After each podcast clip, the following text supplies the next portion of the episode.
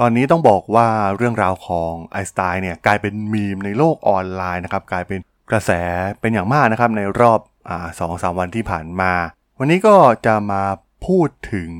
สารคดีชุดหนึ่งนะครับที่มีความน่าสนใจมากๆนั่นก็คือสารคดีที่มีชื่อว่า Genius จากอ่า Disney Plus นะครับที่เป็นการสร้างโดย National Geographic ที่เป็นการถ่ายทอดเรื่องราวชีวิตของไอสไตน์นะครับซึ่งต้องบอกว่าเราได้ เรียนรู้หลาย ๆ อย่างนะครับ จากสารคดีชุดนี้ แล้วเรื่องราวมันเป็นอย่างไร วันนี้ผมจะมารีวิวให้ฟังในรายการ Geek Talk ไปรับฟังกันได้เลยครับผม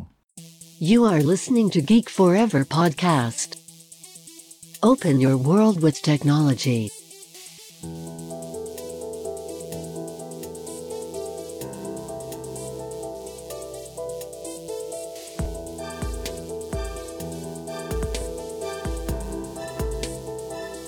This is Geek Talk.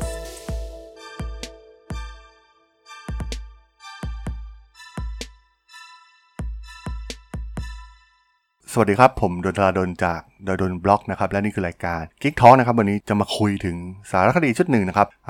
มีความน่าสนใจมาก ๆ จาก Disney Plus นั่นก็คือสารคดีที่มีชื่อว่า Genius นะครับ ที่เป็นตอนที่กล่าวถึงอัลเบิร์ตไอน์สไตน์นะครับ นักฟิสิกส์รางวัลโนเบลที่ สร้างคุณประโยชน์ให้กับโลกเราอย่างมหาศาลนะครับ ทฤษฎีสัมพันธภาพของเขาก็ทำให้มนุษย์เราเข้าใจถึงเรื่องของจักรวาลมากยิ่งขึ้น ซึ่งสารคดีชุดนี้เนี่ยมีความน่าสนใจก็คือ เป็นการถ่ายทอดมาจากหนังสืออัตชีวประวัติของอัลเบิร์ตไอน์สไตน์โดยวอลเตอร์ไอแซคสันนะครับที่เคยเขียนเรื่องราวของบุคคลสำคัญของโลกหลาย ๆ คนนะครับ ตัวอย่างสตีฟจ็อบส์เอง ถือว่าค่อนข้างละเอียดนะครับ หนังสือผมก็เคยอ่านมาแล้วครับ เป็น หนังสือชีวประวัติของไอน์สไตน์ที่มีความละเอียดและอ่านสนุกมากที่สุดเล่มหนึ่งเลยก็ว่าได้ พอมาถ่ายทอดเป็นสารคดีเนี่ยถือว่าน่าสนใจมากๆนะครับ เป็นการเล่าเรื่องราวให้มีความสนุกขึ้นนะครับ เป็นการตัดภาพระหว่างไอน์สไตน์ตอนยังเป็นวัยรุ่นนะครับ ที่มีความทะเยอทะยาน กับตอนที่เขาเป็นผู้ใหญ่แล้วนะครับ เป็นภาพตัดระหว่าง 2 เวลาสลับไปสลับมานะครับ ก็ถือว่า ถ่ายทอดออกมาได้มีความน่าสนใจมากๆ มีการเรียบเรียงเรื่องราว ค่อนข้างดูแล้วสนุกนะครับ มันถ่ายทอดคำว่าอัจฉริยะนะครับตามชื่อซีรีส์จีเนียซึ่งอธิบายว่าทำไมไอน์สไตน์เนี่ยไม่เพียงมีความสำคัญต่อวิทยาศาสตร์เท่านั้นนะครับ แต่เขาเนี่ยยังมีความสำคัญต่อศตวรรษที่ 20 ของมนุษย์โลกเราด้วยนะครับ ซึ่งสารคดีเนี่ยครอบคลุม ตั้งแต่พื้นฐานเรื่องราวชีวิตของผู้ชายคนนี้ ไล่มาตั้งแต่ยังเป็นหนุ่มนะครับ จนเสียชีวิตที่ประเทศอเมริกานะครับสำหรับตอนหนุ่มเนี่ยนำแสดงโดยจอห์นนี่ฟลินนะครับ ส่วนอตอนที่เป็นผู้ใหญ่เนี่ยนำแสดงโดยเจฟฟรีย์รัสนะครับ เป็นการถ่ายทอดเรื่องราวความสัมพันธ์นะครับ ทั้งเรื่องของปัญหาระหว่างไอน์สไตน์กับพ่อและแม่ของเขารวมถึง อิทธิพลของภรรยาคนแรกอย่างไมเลว่ามาริกนะครับที่ถือว่าเป็นผู้หญิงเพียงไม่กี่คนที่ได้รับปริญญาวิทยาศาสตร์ในช่วงทศวรรษที่ 1890 การต่อสู้ของเธอเนี่ยถือว่ามีความน่าสนใจมากๆนะครับ ในยุคนั้นไม่มีใครยอมรับผู้หญิงในวงการวิทยาศาสตร์เธอเป็นคนแรก ๆ เลยนะครับ ที่สามารถที่จะต่อสู้และเอาชนะว่าผู้หญิงเนี่ยสามารถ เรียนในสายวิทยาศาสตร์ได้นะครับ ไม่จำเป็นต้องไปเลี้ยงลูกหรือทำงานอย่างอื่น เพียงอย่างเดียวในยุคนั้น มันมีเรื่องราวการเมืองเข้ามาเกี่ยวข้องนะครับ เป็นยุค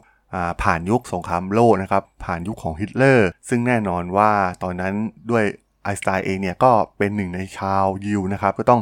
อพยพหนีมาที่ประเทศอเมริกานะครับ เป็นมาเป็นอาจารย์สอนที่มหาวิทยาลัยในอเมริกา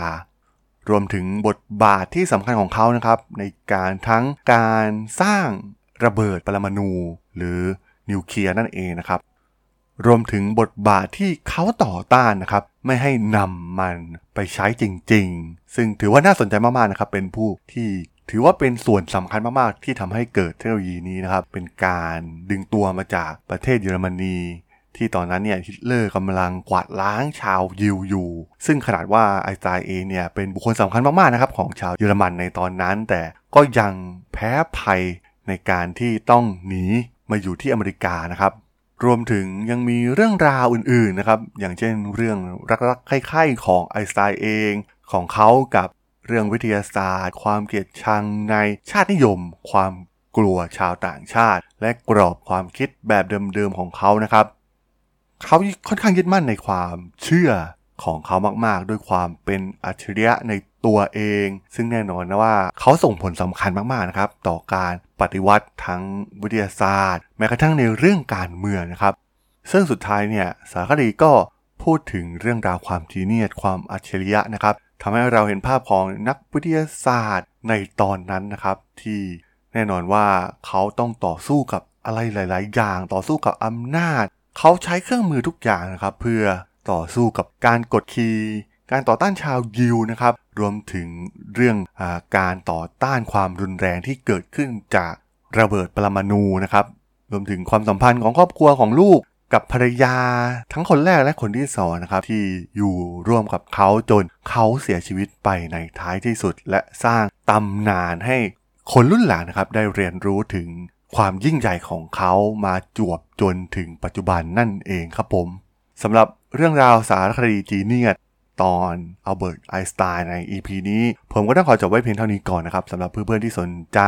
เรื่องราวธุรกิจเทคโนโลยีวิทยาศาสตร์ที่มีความน่าสนใจก็สามารถติดตามกันได้นะครับ ทางช่อง Geek Forever Podcast ตอนนี้ก็มีอยู่ในแพลตฟอร์มหลักทั้ง Podbean Apple Podcast Google Podcast Spotify YouTube แล้วก็จะมีการอัปโหลดลงแพลตฟอร์ม Blockdit ในทุกๆตอนอยู่แล้วด้วยนะครับ ถ้าอย่างไรก็ฝากกด Follow ฝากกด Subscribe กันด้วยนะครับ แล้วก็ยังมีช่องทางในส่วนของ Line แอดที่ t h a l a d o n t h a R A D H O L สามารถแอดเข้ามาพูดคุยกันได้นะครับ ผมก็จะส่งสาระดีๆพอดแคสต์ดีๆให้ท่านเป็นประจำอยู่แล้วด้วยนะครับ ถ้าอย่างไรก็ฝากติดตามทางช่องทางต่างๆ กันด้วยนะครับสำหรับใน EP นี้เนี่ยผมก็ต้องขอลากันไปก่อนนะครับ เจอกันใหม่ใน EP หน้านะครับผม สวัสดีครับ